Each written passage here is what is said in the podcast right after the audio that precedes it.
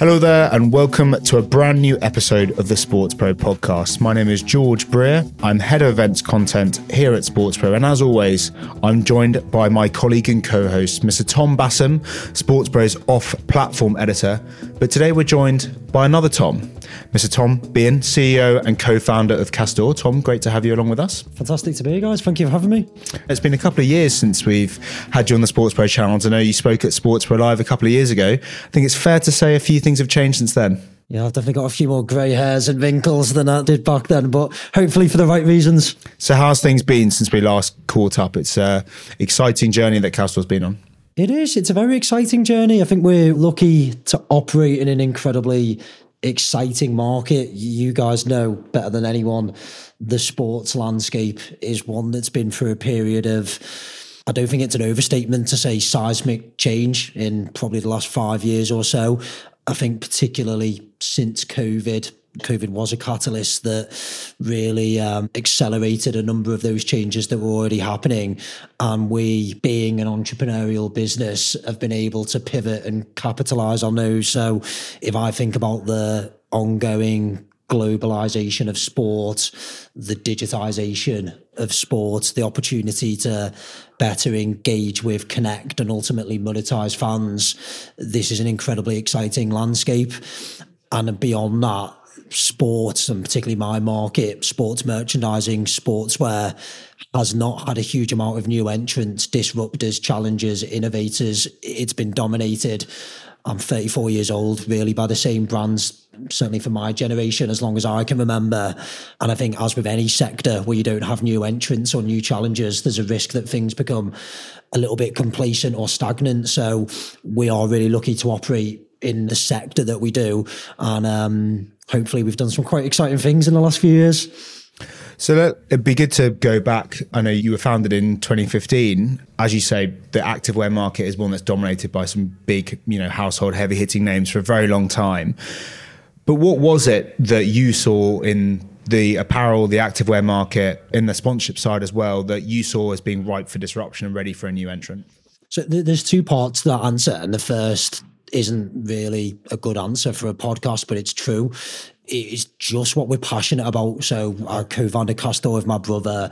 We both come from a, to my mind, very normal working class background in Merseyside. Don't have any entrepreneurial background in the family whatsoever. So there wasn't kind of anyone that we could look up to and ask questions about starting a business. So everything that we've done, we've learned on the job. And when we started Castore, the mindset was no more or less complex than we're going to work harder than anyone else. We're going to make more sacrifices than anyone else. We're going to be more committed than anyone else. We're just going to re- refuse to give up until we make this thing successful. We had no definition of what success would be, whether that was a hundred million turnover, one million, a billion. Like we didn't think like it was just we're not going to stop until we make this thing a success. And the only way that you can follow through on that mindset and stick to it is if you are deeply and genuinely passionate about what you're doing. And the only thing that Phil and I are deeply and genuinely passionate about is sport. So that was really the genesis of Castore. I mean, my alarm goes off at 5 a.m. every day. I'm, my missus hates it. Not many people are awake at that time, but I love it. And the only reason I get out of bed nine days out of 10 with a smile on my face is because I'm doing something that I genuinely love. The second reason, though, I guess kind of touches upon your question passion alone ain't going to get you very far in life. It'll get you somewhere, but certainly doesn't get you to the point where you you build the type of business that we have with Castore.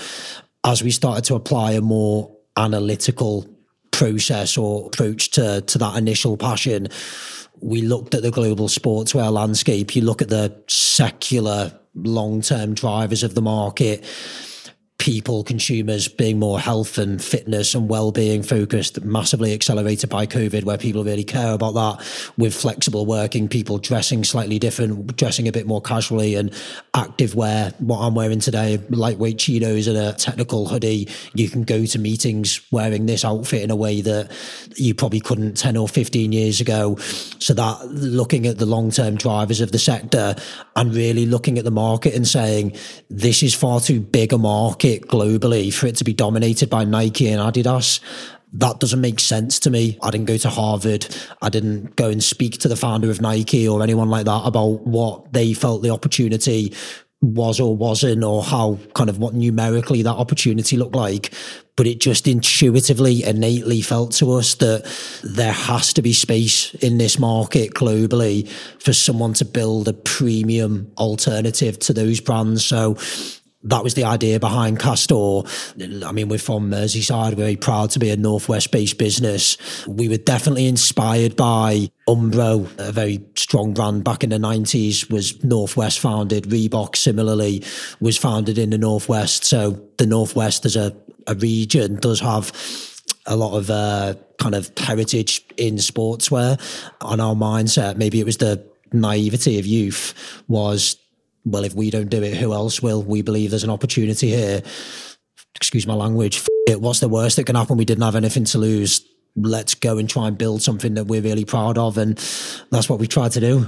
Am I right in thinking that you got your startup funds from your parents remortgaging their house? Yeah, so there was a couple of steps before that. So we'd had this idea.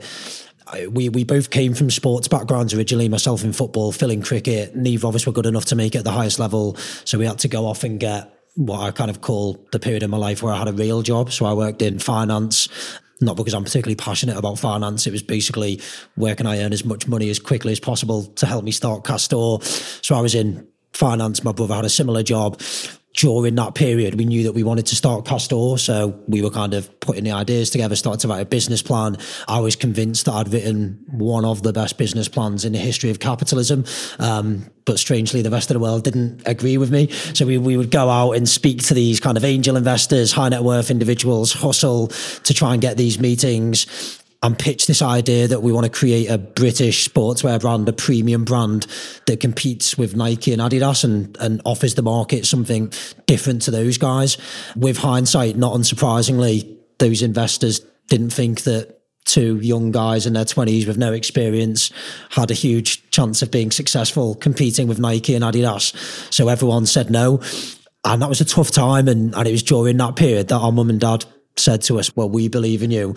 They don't have a big house. They work very hard to pay off their mortgage and they remortgaged that house, having worked for a long time to pay it off, to give us, I think it was like 30 odd grand, 40 odd grand, something like that, give us the funds to, to help us get Castore off the ground. And every entrepreneur is different. There's no singular route to success, but I can only speak from our personal experience. When something like that happens, when our parents did that for us, you basically say there's no way that this thing isn't going to be successful. Again, I don't know how far we're going to get. I don't know what the future looks like, but I'm not going to stop until we can pay them that money back. So, yeah, they helped us out at the start, and thankfully, it's all worked out okay. I'm intrigued to know when that funding comes in. What are sort of those initial early steps that you know allow you to get the business off the ground? So, in terms of the first samples, you know, first going to market, what does that approach look like, and how can you essentially use that challenger brand mindset to do something different to the Adidas and the Nikes? Firstly, you've just got to hustle. There's so many people that I speak to, I guess now that we've been lucky enough to have a decent level of success that ask me like, oh, what, what did you do to start a business and how do you be successful? And almost they think that you're going to be able to tell them the answer and they're going to be able to apply that answer and be successful themselves. And I guess, as with anything in life, the reality is very different. You just have to hustle. You have to have that relentless, intensive, driven mindset where you're going to get so many knockbacks, so many challenges, there's so many difficulties and hardships that you go through, but you've got that tunnel vision that I'm just going to keep moving forward. I'm just going to keep this thing progressing. Like I remember going to meet super, super successful people, both in the industry and outside, who I had no right to be in the room with. But if you're clearly and authentically passionate about what you're doing, it's amazing how people kind of align with that and want to help you and want to be part of your story. So the first part is there's no getting away from it. There's no shortcut. You just have to hustle. You have to work incredibly hard. You have to be so passionate about what you're doing, that is going to be the thing at the start more than any business plan, more than any financing, more than anything else. That is going to be the singular thing that helps you get from zero to one. Beyond that passion, no, whilst it's so important alone, it isn't enough. You need to be laser focused on what makes you different. So back then, we didn't have any team partnerships. It was right at the beginning. And the singular thing we said is we have to be a premium alternative. We want to be the Tesla of the sportswear market. We want to be the Spotify. I was used the analogy of the automotive market. I want to be Range Rover. I don't want to be so premium that I'm Rolls Royce where only 1% of people can ever afford to buy my product, but distinctly respected for high quality product engineering, performance, technicality. And if I'm laser focused on being a premium, high quality alternative to those guys, I've got a chance of being successful. So in the early days, it was all about really lasering in on what makes you different. Once you know that, that drives all of your decision making, how you build your website. We didn't have any money for marketing. All the money had gone on the first samples, but it drove where we're going to make that product. Is it in China or is it in Portugal? Well, if I'm going to be premium, it has to be in the best factories in the world. Where the fabric's going to come from it has to come from Italy, the best fabrics in the world. How am I going to test it? I've got to go. We've called it tested beyond endurance, the commitment to marginal gains those details that really make you stand out.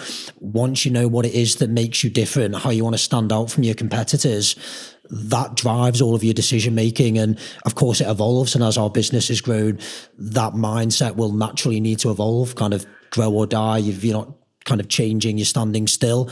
But the fundamental North Star has never changed. We want to be a premium alternative to Nike and Adidas. We want to try and disrupt those guys.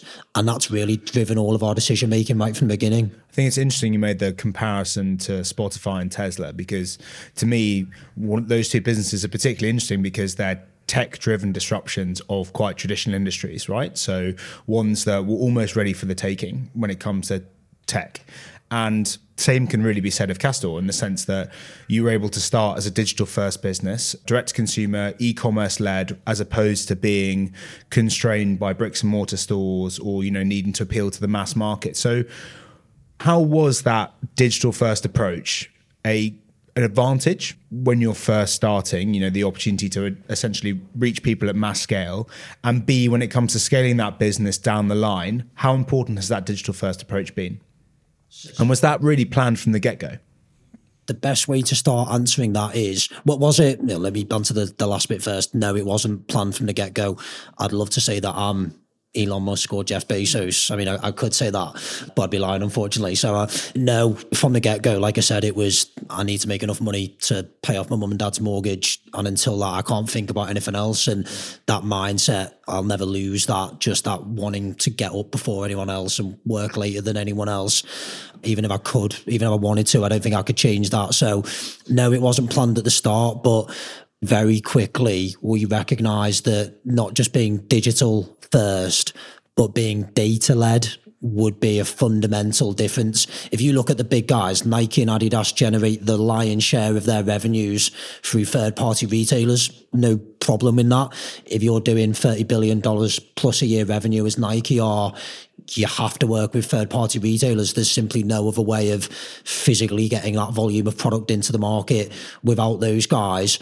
But again, I look at everything through a competitive lens. If I'm going to compete with them, if I'm going to offer consumers something different, I need to go and do something different to them. So, not to say that third party wholesale doesn't have a place in the, the product or the distribution mix, because it does.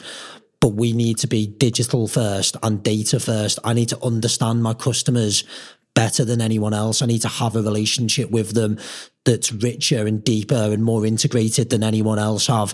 You build over time by having that mindset, this virtuous flywheel where as you acquire more customers, the data points, the understanding that you have of them increases ever more. And as you get better at interpreting that data and building the data analytics team internally, which we've worked incredibly hard to do, you leverage that data better, you apply it to other parts of the business, and it is highly synergistic. It helps you grow the business not just faster and in a more cost efficient way, but in a synergistic way where you're saying, if I know what that customer wants faster than Nike or Adidas do, I'm going to be able to win against them. So digital first has been core to the approach. Launching a website in Dubai or Australia or Japan is a hell of a lot easier than opening a physical store in those markets. You can absolutely do that as well. But digital has really helped us scale as quickly as we have. But it's what you do with that digital platform and understand the data that really allows you to stand out and compete. Did it surprise you? Anything you learned there? So, I mean, it's the famous cliche, I guess, in startups that you think you know your customer until they buy from you. And then really all those assumptions get challenged. You have to pivot, change.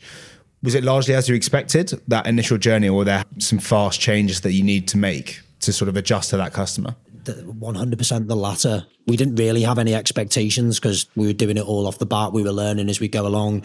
Again, the Silicon Valley mindset of move fast and break stuff. We 100% subscribe to that, which I do think works really well. Equally, sport is an inherently emotive, highly scrutinized market. So breaking stuff sounds lovely until you break stuff and you're like, oh, and I've got to fix it with a massive spotlight on me. So it sounds lovely in a textbook. In real life, it's a bit harder when your phone is ringing at 10 p.m. on a Friday night with a problem, but overall, it absolutely is the right thing to do. But I think the most important thing is the philosophy. So, building a culture. We're now kind of more than 500 people in the business, building a culture where those 500 people know that what I want from them as the founder, the co-founder, is to take risks, is to try new things, is to think outside the box. Yes, be led by the data, but use your intuition. Again, we're a challenger brand, we're a disruptor. We don't win by following anyone. We have to push the boundaries. We have to do things differently. If you can build a culture where there's 500 other people beyond me committed to that mindset, that's where really exciting things start to happen. People are led by the data, but they're making decisions, they're taking risks, they're being bold. That's where really exciting things happen. With your approach to data, kind of which came first? Because I've heard you talk previously about Goldman Sachs Man. Was Goldman Sachs Man identified prior to your data? Or was that something that you're like, we're seeing this pattern in our customers? That means that we should therefore adapt our products to this person, and that person is Goldman Sachs man. I should be an ambassador for Goldman Sachs. I need to get paid. I give them so much free. We can have it. I give them so much free advertising. If there's anyone listening, I'm open to offers. But the Goldman Sachs analogy that was in no way data led. So again, back to when we started the business, we had no marketing budget. We bought this stock and no factory when you're a startup gives you anything on consignment. So you're paying up front for that stock, which is not great for cash flow. So all of the money had gone out. The stock comes in and you're like, all right, I've got to sell this stuff now. And the mindset back then was we want to have clear blue space between us and Nike and Adidas. So if they're talking to the mass market, we're going to talk to the exclusive high end premium market. And the caricature that we built around that was the Goldman Sachs man. We didn't do women's wear at that time, so it was men only. Again, only because we were two brothers and we thought there's marginally less chance of us this up if we're creating menswear than if we're doing women's wear as well. That has now since changed, and women's wear is one of the fastest growing parts of the brand. But the Goldman Sachs man analogy was us with no data at that point before we started saying this is a guy that is in the office five days a week at 7 a.m but he's in the gym four days a week at 6 a.m. with a personal trainer. I'm probably doing a triathlon or running a half marathon at the weekend. That is the person that goes on expensive holidays, drives a nice car, lives in a nice postcode, that person will pay a bit more for high quality sportswear, highly technical sportswear, and a more premium brand than Nike or Adidas. So that was the initial thesis that we had that we could compete against the big guys. It worked. It worked really well. That Goldman Sachs type man, and there are others, JP Morgan, Rothschild, there's lots of other banks out there that were that were buying the brand. But what we found very early, and this is where the data started to lead the business, was that Goldman Sachs man in inverted commas would go to New York or Tokyo or Singapore or South Korea on business. They take their Castore kit with them. They'd go in the gym or they'd go for a run whilst they were on that business trip. And then we'd see an influx of orders from literally a one mile radius of that office that they were visiting. So very much grew by word of mouth, which was lucky because we didn't have any marketing budget at that time. But because we were digital, we would get data on all of those customers. We could track where these customers were buying from.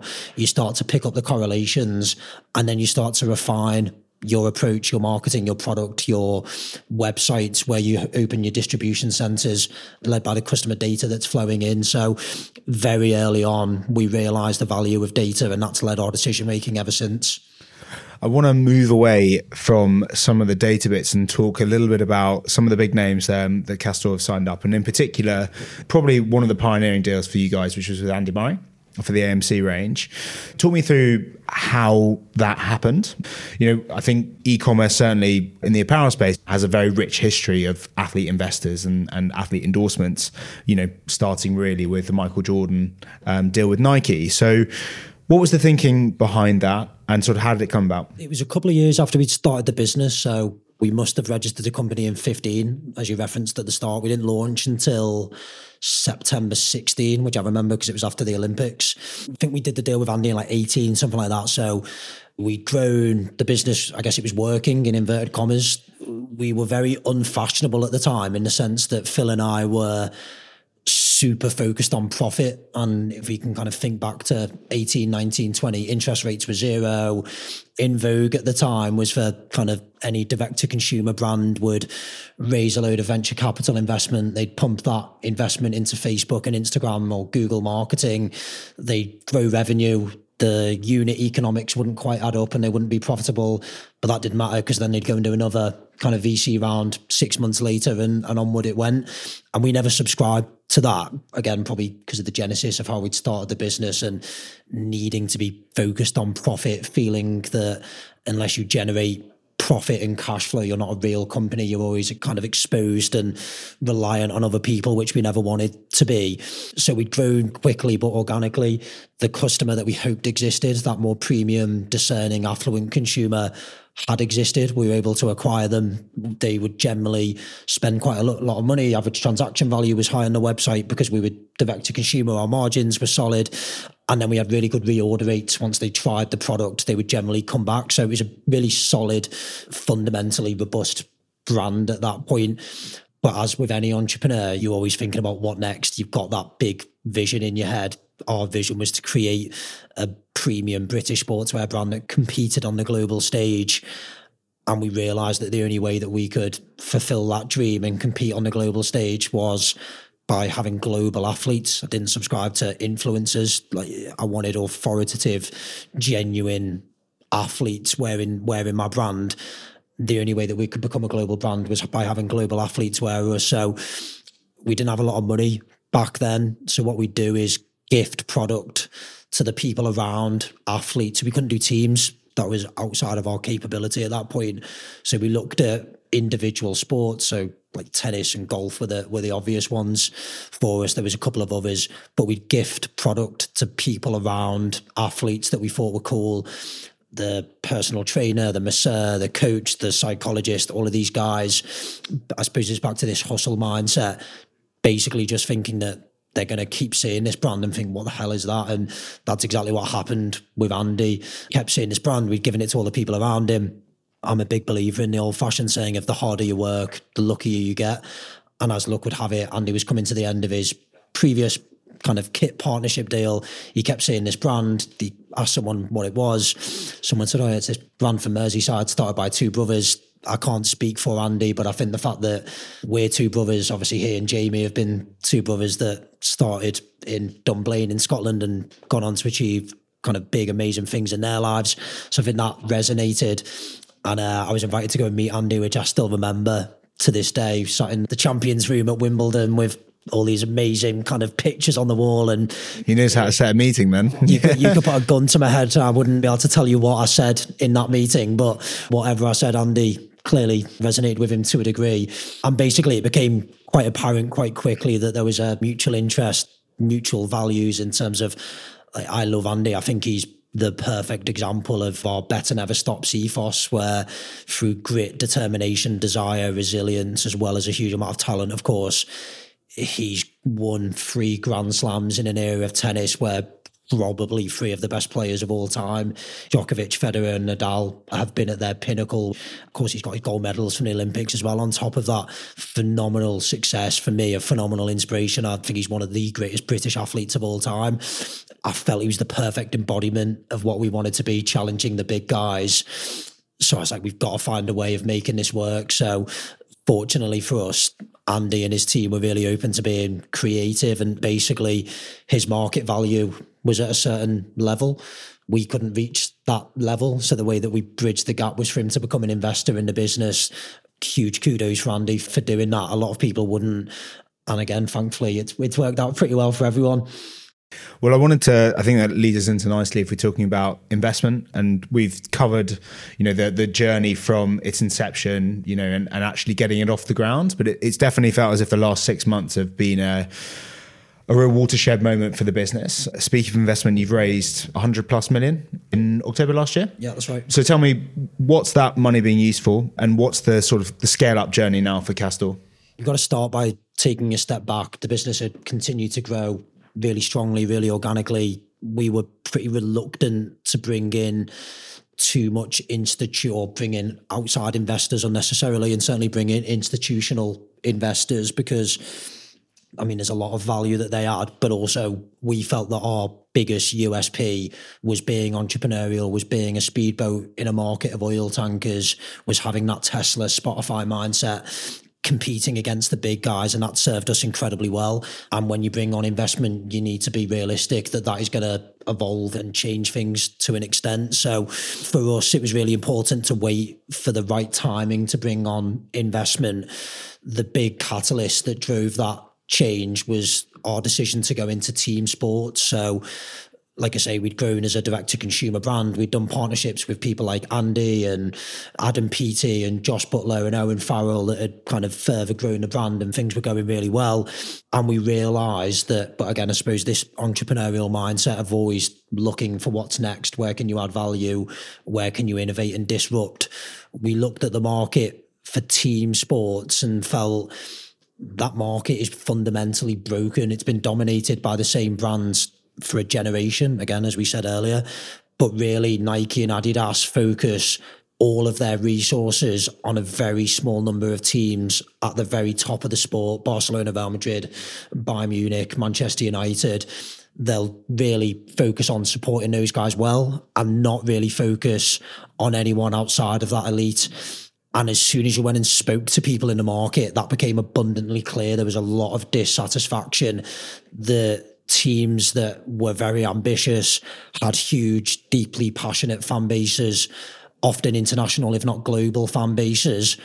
But the big brands with their multi billion dollar revenues just didn't deem them big enough, important enough, global enough for them to invest in. So we said there's got to be an opportunity here to do it better, to partner with those teams, to prioritize them first and foremost, try and create higher quality products, but really bring this digital first, data led mindset to them, which I don't think it's controversial to say hadn't been massively prevalent in the industry before. With that mindset, we were able to partner with some amazing teams, help them grow their revenues, help them internationalize, help them connect better with fans, not just domestically, but internationally. And we worked out that that model worked not just by growing the revenues for teams, which is fantastic in different sports football, rugby, cricket, motorsport. But also, it would help us grow the Castore brand because you're getting this amazing brand visibility and, and awareness and volume of eyeballs. But it's giving your brand a stamp of approval, a credibility that is hard to replicate by traditional marketing. It's one thing for me to tell you on Facebook via an advert that my hoodie's great. But when you see someone wearing it, an elite athlete wearing it day in, day out, that, that gives it a stamp of approval. So the Castore brand growth accelerated. And it was at that point, once we'd proven that model, and it took us a while, it's a tough market, it's operationally very intense. But once we'd worked that out, we realized that, okay, there's a huge opportunity for us here.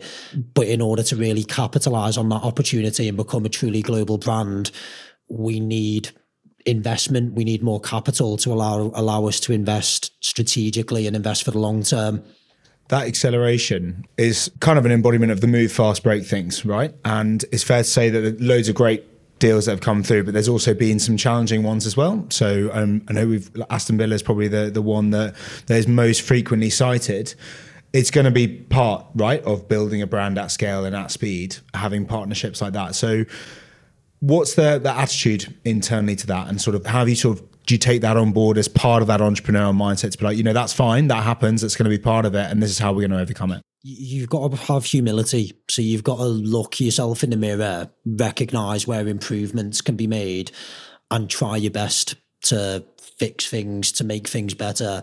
That's not uh, any kind of specific issue or challenge. That's just a mindset that you have to have. Sport, we're all, all of us, so lucky to make a living in such an exciting sector. There's so many positive things about sport. One of the challenges is it's intensely scrutinized. You can't have the good without accepting those aspects as well. So I see it as a real positive in the sense that all of us, we all learn more from your setbacks or challenges than you do your runaway successes. Because when you're successful, you think, oh, brilliant, let's go and do more of that.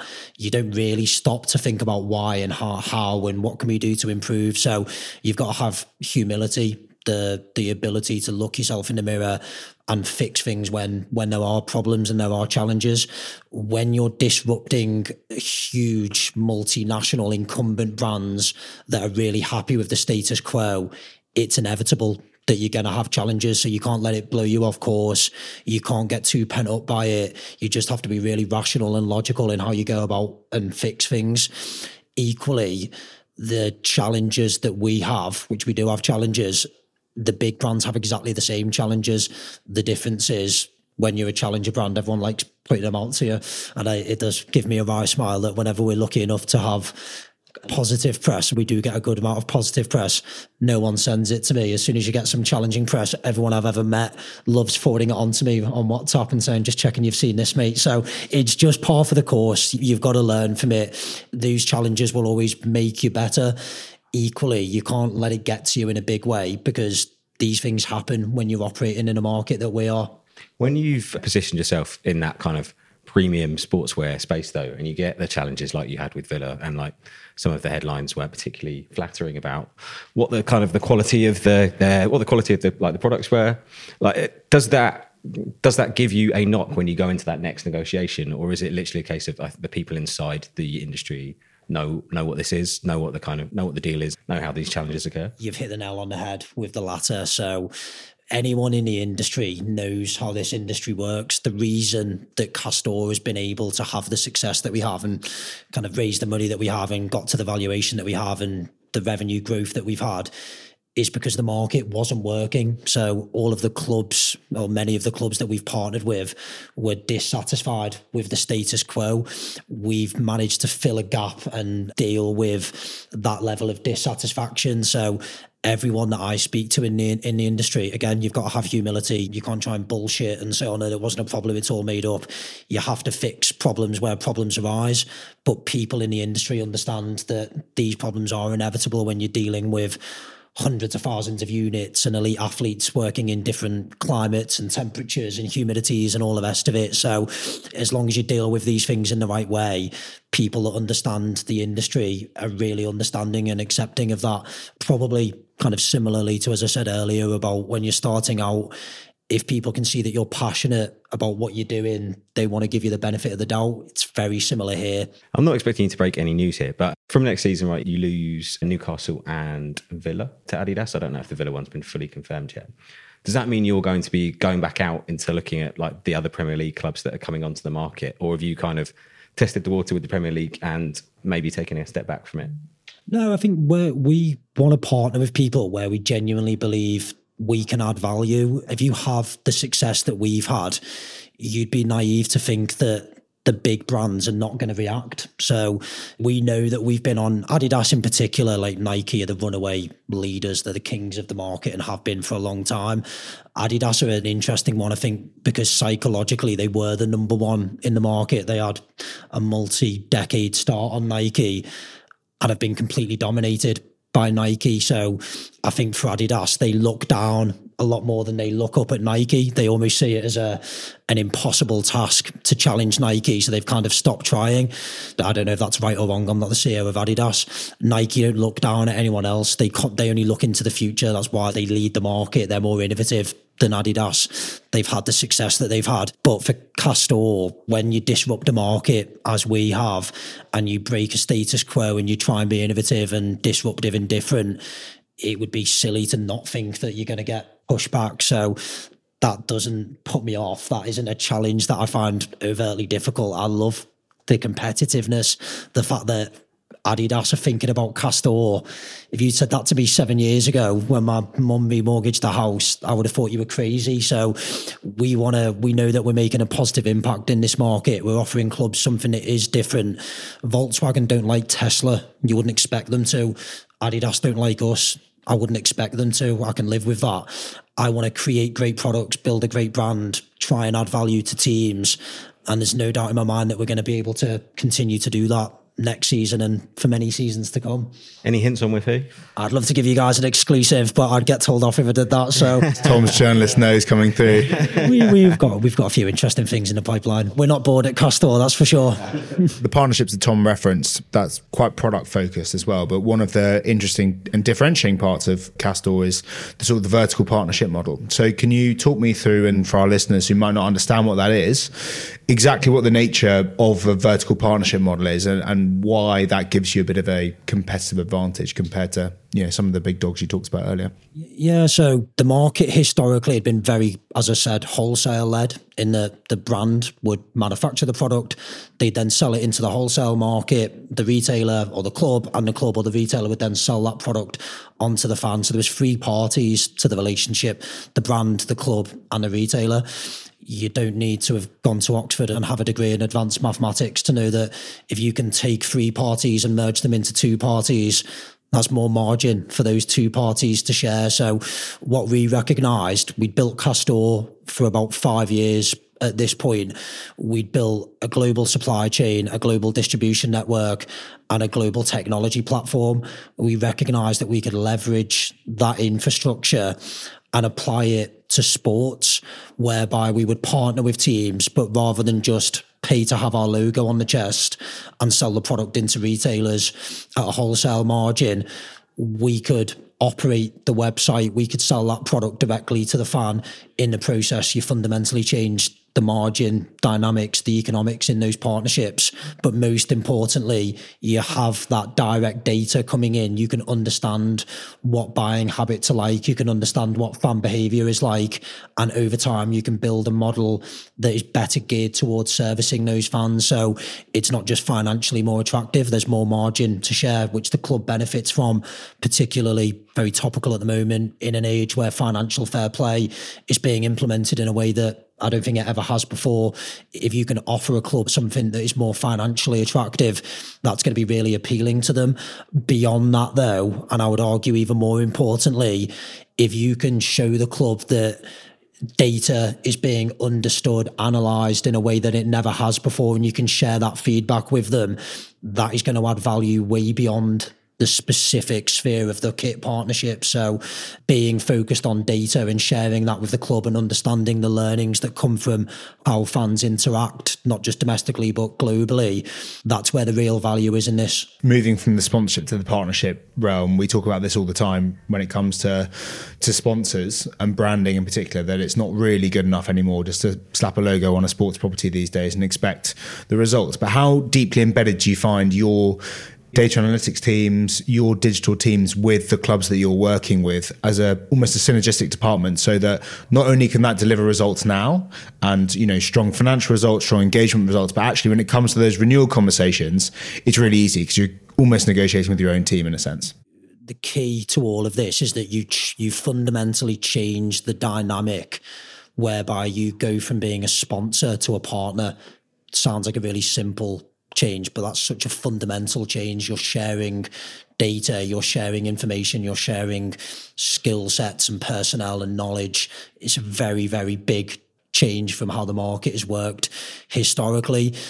I wouldn't say there's any singular uh, catch all answer to that. We operate in football, rugby, cricket, Formula One, more broadly different motorsport categories it, it really depends on the sport and the team as to how integrated we become, where that team is on in terms of their own journey, in terms of how they want to understand data and what they do with that. But there's no doubt whatsoever in my mind that this is a one way direction of travel. All teams across the sporting pyramid, across the different categories, across different geographies are all moving in one direction, which is you have to understand your fan better than anyone else. You have to have that direct relationship. You have to own that data that comes through these partnerships. with that model, um, it's kind of kind of similar to Fanatics, but minus the licensing element. Is that a kind of other way of putting it? In that they basically they run the the e-commerce for a, a store or a team or a league, but they they license the branding from whoever the, the rights holders partners are. But therefore yeah it increases that profit margin. Is that then what goes into so you see a top level price for a deal? Is that was that all priced into that agreement? So if we saw i don't know i can't remember what the figure was for uh, rangers it might have been like 20 million pounds was like the reported fee but is that all priced into that overall value when it comes out at the other end I'd love to see where these numbers come from that get reported often because I, uh, I'm, I think I'm yet to see one that's accurate. But Fanatics, to my mind, and they good business in many ways, and particularly in the US. But where we're different from Fanatics is that we manufacture the yeah. product ourselves. We're a brand, so the value that I'm receiving from a partnership with Rangers, to use your example, I'm getting my logo on the chest every time they kind of play on Sky Sports or they're in the Europa League. I'm selling more Castore t-shirts and hoodies off the back of that partnership. That is incredibly valuable to me. That is there's huge growth potential for Castore as a brand, and these partnerships are a vehicle that help me drive that growth. So I can look at these partnerships economically in a very different way than someone like a Fanatics can, where they're just a platform. In addition to that, Fanatics need to work with either a Castore or a Nike or an Adidas who are manufacturing the product, who sell it to them. The club need to earn a margin on whatever they're selling, which again, three parties rather than two means that the margin is being diluted. So I guess the principle is the same. We're all thinking about doing the same things. How do you digitize kind of these revenue streams? How do you better engage with and connect directly with fans and the opportunities that that will open up? But we are thinking about it in a in a slightly different way, and I think I'm right in saying that Castore is the only truly vertically integrated model in this market, which is a big reason that we've had the success that we have. Speaking of that vertical integration partnership, a big chunk of that investment that you received in November was to grow in new geographical markets as well. Can you give us an insight into which of those that you're targeting and why? Yeah, so uh, again, this comes back to the genesis of Castore being a digital brand. We've now got eight years of data. I'm just going to sound really boring here on. I keep using that word, but it is the reality telling us where our customers are. This is not a, we like the idea of South America. So let's go over there. We have data that tells us where our customers are. So you start to utilize that and think, okay, well, where are markets where we know people like the brand? You then overlay that with maybe the more qualitative things that are happening and using your entrepreneurial intuition and say, the Middle East looks like a really interesting market. We know that we sell a lot of product in the Middle East already for Castore. You look at what's going on in Saudi, the investments that are being made in infrastructure uh, in places like Qatar and the UAE, the long term focus that politicians have over there on driving sports, on making it part of their economies, on getting their local residents more kind of healthy and focused on, on sports you don't need to be a rocket scientist to to think maybe that's an interesting place for us to be. So the Saudi Premier League being the most obvious example, these things all go on their own growth trajectories and no one in the world knows exactly how these growth trajectories will play out but we will take a view on where we think Castore can add value which markets are ripe for digital disruption where there's going to be ever growing focus on on the sports that that we're interested in. So the middle east is definitely an interesting market for us. Australia has always been a fantastic market and, and one that i think the big brands have historically overlooked. The far east places like china and japan and south korea are very interesting. Equally it's very easy to say those words. Each of those markets have their local nuances. So, working out how you build a business and execute a business plan in those markets is where the challenge is. And we need to be, or my big focus is on making sure that we're disciplined. We absolutely have the ambition for Castore to be a global brand, but we need to be disciplined in how we execute against that strategy. So, is it fair to say the Middle East is the primary focus for now? Purely from a customer acquisition side, or is there also interest in investor partners from there? Investor partners, you know, I guess what the old fashioned saying of the best time to, to fix a roof is when the sun is shining. Currently the best time to raise money is when you least need it. So we're not actively in the market to raise funds at the moment. Equally, we met a lot of people through the fundraising that we closed last year that I'll keep in touch with. And you never know what the future holds. If you're an ambitious business, you're always on the lookout for the next partner. That's the nature of how we operate. So, again, clearly, the sovereign wealth funds in the Middle East have put a huge amount of money to work in recent years as they diversify their economies away from fossil fuels, sport and tourism clearly will play a big role in that. So is there a place for Castore within those macro trends and within that ecosystem? I think that's a really interesting question that I'm interested to work out the answer to in the years ahead. So the Middle East is definitely interesting equally and and I'm 34 years old. A lot of stuff I'm working out as I go along to a degree and using intuition there was a time where Russia was the future and everyone talked about Russia. There was a time where China was the future and everyone talked about China. These things do move in cycles. My job is to make sure that we're at the forefront of the next cycle, not not doing what everyone else is talking about. One thing I'd like to uh, go into actually, rather than like territories, is sports verticals. Probably the biggest news coming out of the sportswear sector in the first part of January was that Tiger Woods splitting from Nike in golf there's kind of whispers that that might be part of a bigger pullout of golf. I mean, they no longer make clubs, which they stopped doing several years ago.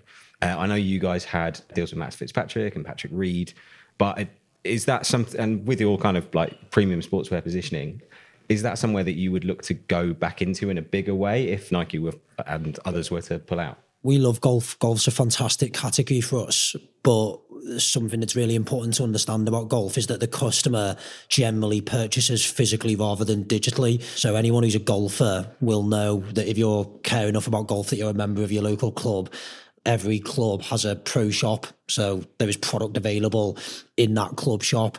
And players like to support their local club shop, so they'll buy that product physically, which again, there's a lot of people that are very good at third party retail. Our expertise is digital.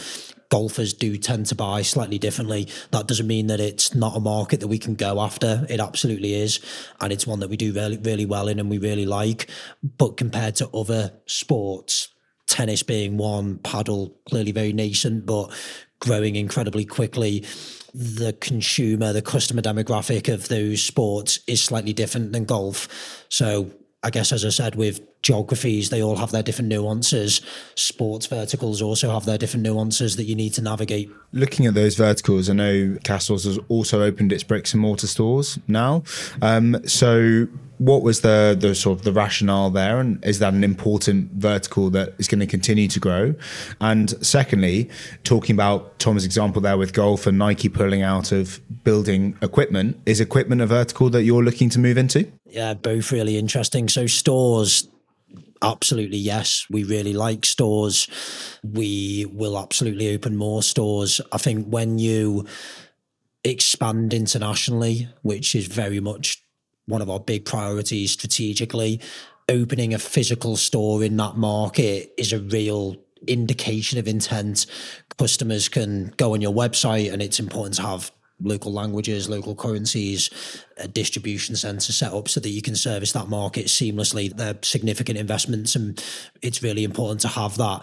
But a physical store where someone can come in, experience your brand, can touch and feel and try on the product that offers a consumer something that no matter how good your website is or how interactive it is, it cannot replicate that. So we really like stores, particularly when we're entering new markets and that doing the two combined, launching a localized website, a localized marketing campaign, but augmenting it with a physical store opening it is a strategy that's worked very well for us and, and I hope and expect will do going forward. So stores, we absolutely do like equipment, I would very much put in that category of balance between ambition and discipline. So, is there scope for us to look at equipment? Yes, I think there is. Is that one of the low hanging fruit before, if, if I'm thinking about building a global brand, is doing equipment going to be the thing that gets me there? I'm not sure it is in the short term. So, it's always a balance that I think any entrepreneur kind of constantly grapples with everything that you get excited about and you want to do, and, and particularly for for Castore, we're growing quickly, we're profitable, we're cash generative, we've raised money th- there's a risk that you spread yourself too thin and you try and do too much. So we want to create the best sportswear in the world. We want to partner with great teams and help them unlock value. And ultimately, we want to be a British sportswear brand competing on the global stage. I'm not sure equipment helps me achieve those things in the short term, medium term, let's say. You talk about those conflicting, getting excited about conflicting ideas. And what's the dynamic like with your brother there? I mean, is there one of you that's sort of throwing out the let's do this, let's do this, let's do this, and the other one reining it back in? Or is there, but are you sort of both singing from similar hymn sheets a lot of the time? We're both quite similar, but at risk of contradicting myself, also different in some pretty fundamental ways as well. So I guess the benefit of being brothers, and there's quite a few examples, I think, in business where brothers or sisters have created something and been really successful. I think the benefit that you have is that implicit trust, which is so important. Whenever there's a big decision, you can have a really robust tough conversation about it, knowing that you're not going to fall out. You can be super honest. You're going to be brothers at the end of the day, whatever happens. So having that implicit trust, I think, is incredibly valuable. You might disagree as you're going through the debate, but once a decision's made, there's no you or me. It's just we. We've made the decision. We need to make it a success. So I think that's really powerful. And then Phil and I are just incredibly lucky that we've got very different skill sets. Like I enjoy being out in the world, meeting people, doing podcasts. Doing podcasts. no, the the slightly tongue in cheek way that we describe it is it's my job to bring revenue into the business and it's Phil's job to turn that revenue into profit and cash flow. So his skill set, and I think what he enjoys is being operationally, logistically, systems, technology, supply chain, those things. Whereas if I'm in the office for two days on the bounce, So I start to get itchy feet. I need to be out in the market, meeting people, working out opportunities that we can do something that other people are not doing. So hopefully between us, we cover more bases certainly than we would individually. That's for sure. I want to finish with looking ahead to the future. I know that the investment round valued Castore nearly a billion pounds. What does the dream look like for you for Castore? Is it an IPO? Is it you know continued growth in that disciplined way that you've mentioned? What's the end game? I mean, the IPO one is I, I get asked that question all the time, and I just think it's difficult as an entrepreneur and the founder of a business to be excited about the prospect of an IPO. If you look at valuations for FTSE 100, 250 AIM companies, they're way below their American peers. They're often way below their Asian peers. So you're not getting a valuation benefit from that. And you have to put up with a huge amount of challenge in, in the form of governance. And if you're reporting numbers quarterly. I completely understand why investors need that, but it makes it a lot harder for a founder to make long term decisions. And I think one of Castore's core competitive advantages is that we can make long term decisions. If, if I think that whether it's a geographic market or a technology or a way of interacting with fans or a product vertical is really exciting, but it might take me two, three, four years to bring that to fruition and for it to pay off. I can do that now. I'm not sure I would be able to do it if we were a publicly listed company where the risk is that you only focus on short term, I call it sugar rush, the things that give you a buzz in the short term, but might not be the right thing in the long term. So, I mean, never say never, but IPO is just one that I struggle to get excited about. People often talk to me about, oh, when the big brands just try and buy you out of the market. And again, I just struggle to see that that's the end of this story. I don't see that that being the direction that we ever go in, where my brother and I have literally put blood, sweat, and tears into to making Castore what it is today. We've still got so much room still for growth. I truly, at risk of sounding cliched, but truly believe that we're only just finding our feet and working out how we can really create value for customers and fans and teams and build a global brand and I'm still so excited to wake up every day. So I know that we can continue to grow. The ambition hasn't changed from the start, which is to be a global brand. I love brands like McLaren, Burberry, and Bentley, the British champions that are truly global. Like that's what I want Castore to be and I don't care how long it takes me to get there. I'm not going to stop. We we always say better never stops. That's our brand maxim. That's our DNA. I, I'm not going to stop until we get there. So there isn't an end as far as I'm concerned. There's nothing else I'd rather be doing. The question is, what is the best way for us to to get as far as we can, whether that's taking investment from sovereign wealth, different private equity from different parts of the world. Hopefully, if I build or we build a great business, there's going to be plenty of options out there for us. Uh, we'll deal with them when we get to them. If you're focused on the inputs rather than the outputs, you generally can't go wrong in life. If there was um, one big property rights holder sport that you could tomorrow go and do a handshake deal with and be you're going to be the new supplier for that thing. What would it be? Like just talk, like just being absolutely hypothetical. This doesn't have to be in any way realistic if, for the immediate term anyway. it's it's a great question and it's the exact question i would ask if i was a journalist but you'll have to forgive me for for pleading the fifth on that one because there's no way of me answering that without it creating headlines that i probably don't really want to create. So uh, i guess in all seriousness we're so lucky that we now have a platform and we have a brand that legitimately can go and have conversations with some of the best teams in the world. That doesn't mean you're going to win everything that you want to win. This is a competitive market. I love that. Bring it on. I want to be competing with the big guys. So I think I can offer teams and I think I can offer customers something that Nike and Adidas cannot.